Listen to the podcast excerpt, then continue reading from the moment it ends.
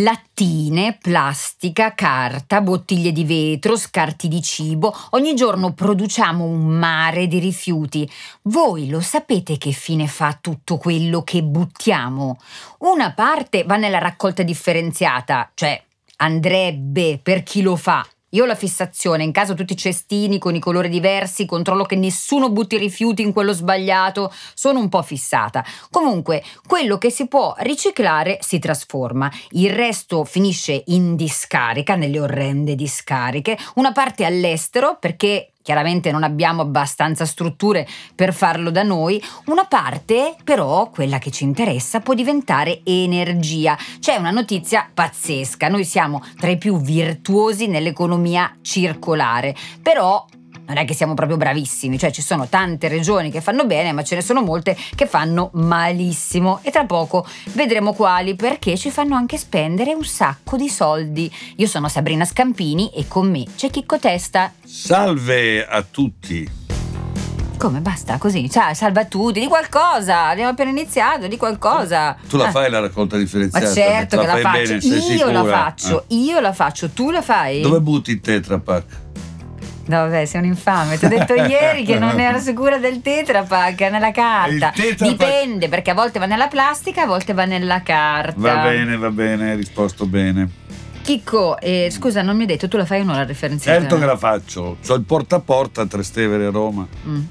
Allora, Chicco, tu dici che fai tutto e in tanti sono convinti di fare la raccolta differenziata, ma secondo me in moltissimi non lo fanno. Al massimo buttano la plastica da una parte, le bottiglie di vetro dall'altra e pensano di fare la differenziata. Ad esempio, non sanno dove buttare la carta quando la carta è usata o ad esempio le pile, le pile, le pile vanno, ci sono dei rifiuti speciali, no? Eh sì, le pile andrebbero riportate in quei posti dove si possono mettere, sono da rivenditore normalmente, no? come i farmaci usati andrebbero riportati in farmacia. Insomma. Come funziona il riciclo e come siamo messi noi rispetto agli altri paesi? Perché eh, siamo messi bene, dicono. Eh certo, se pigliamo in considerazione l'insieme dei rifiuti, cioè i rifiuti urbani che sono circa 30 milioni di tonnellate, i rifiuti industriali che sono molti di più, sono 150 milioni di tonnellate, tutti insieme il tasso di riciclo supera l'80% e lo dice Eurostat, non lo diciamo solo noi italiani, lo dice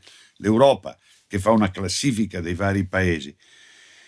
Devo dire che il tasso di riciclo è molto più alto nei rifiuti industriali che nei rifiuti urbani dove? Perché non siamo bravissimi. Non siamo, cioè, alcune regioni sono bravissime, per esempio Lombardia è bravissima, Lombardia arriva oltre il 65-70% di raccolta differenziata e fa il 60% di riciclo, idem l'Emilia Romagna, il Veneto, il Piemonte.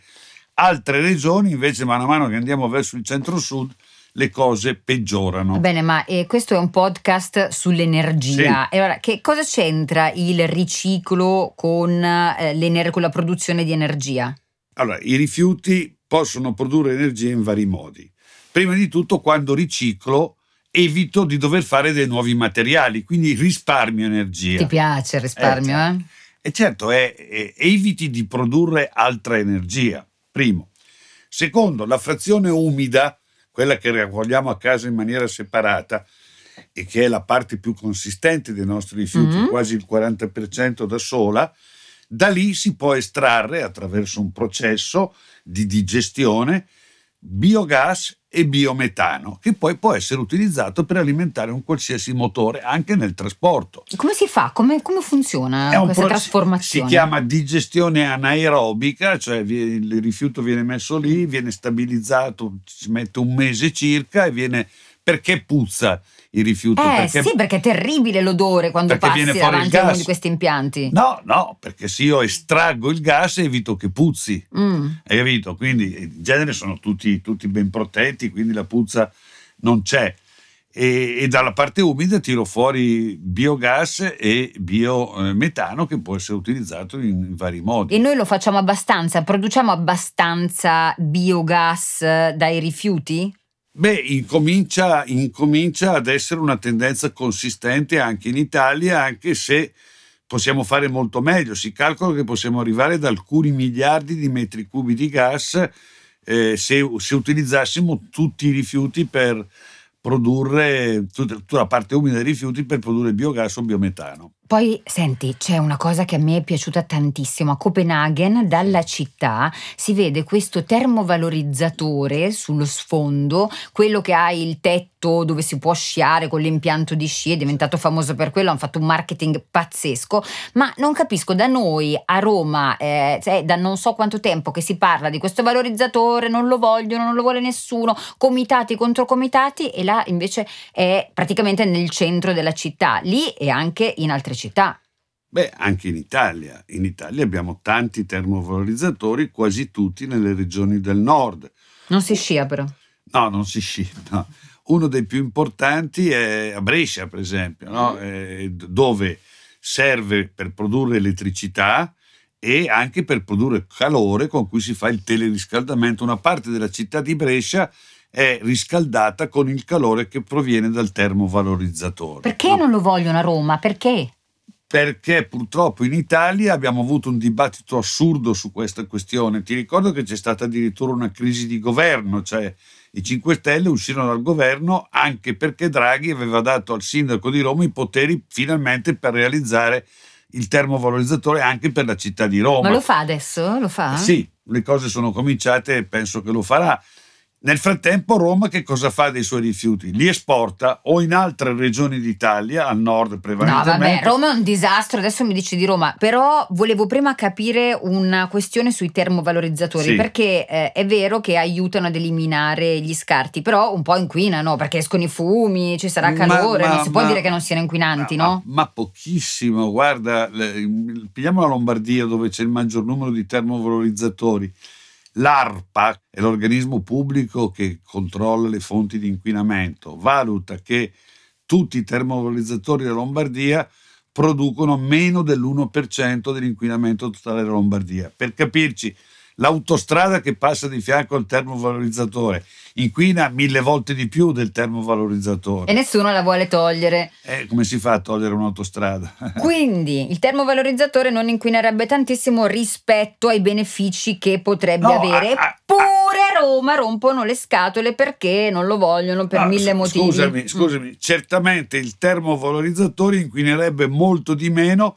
dei 150 camion che ogni giorno partono da Roma per andare al nord a portare i rifiuti e poi tornare indietro. Bravo, e io è qua che volevo venire perché non mi do pace, non mi do pace con Roma che non riesce a superare in alcun modo il problema dei rifiuti. Ormai eh, i cinghiali sono dappertutto, i gabbiani in centro sono diventati pericolosi, sembrano scimmie, e ci sono i topi che no, non è possibile, è una città, in particolare Roma, ma il problema è della regione perché non è che soltanto Roma Roma il problema, perché non si riesce a risolvere che cosa serve e che cosa non viene fatto. Vabbè, adesso il sindaco ha imboccato la strada giusta, le gare, le gare sono partite, io sono fiducioso che in qualche anno anche Roma abbia il suo termovalorizzatore. Che però non basta, perché non è solo quello, serve, che cos'altro serve? Beh, dà una bella mano, poi servono un paio di impianti grossi per il trattamento della frazione umida, per fare il biogas e il biometano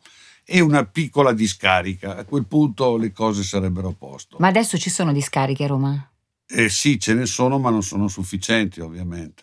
E quanto spendiamo per mandare tutti i rifiuti all'estero? Guarda, ti faccio un altro All'estero o al nord? Certo, ti faccio un altro esempio. Eh, in Italia stiamo cercando di eliminare l'amianto, l'amianto che è stato messo negli edifici negli anni, nei decenni passati, no? Togliamo l'amianto, ma in Italia non c'è un impianto per il trattamento dell'amianto, per cui lo mandiamo in Germania e paghiamo delle cifre carissime per portare l'amianto in Germania. È stato calcolato che complessivamente spendiamo più di un miliardo all'anno per portare i nostri rifiuti all'estero. Incredibile. E, e, tra l'altro inquiniamo perché i rifiuti per essere portati vengono trasportati sui camion o sui treni. E come certo. vengono portati? E non c'è dubbio, è così come hai detto tu. E, e, e invece sottraiamo investimenti e occupazione al nostro paese. Dobbiamo considerare quella dei rifiuti come una grande industria, non come qualche cosa che facciamo finta di non vedere. Quindi noi potremmo produrre molta più energia partendo dai rifiuti, eliminando quindi un problema che è quello dei rifiuti e eh, diminuendo la quantità di combustibili fossili che utilizziamo. Esatto, hai detto bene. Esatto, hai detto bene, voglio vedere adesso che cosa si farà di più di quello che si è fatto fino ad oggi. Speriamo almeno qualcosina. Eh, grazie Chicco, ci sentiamo, ci vediamo noi la prossima puntata di Cara Energia. Ciao Sabrina. Ciao.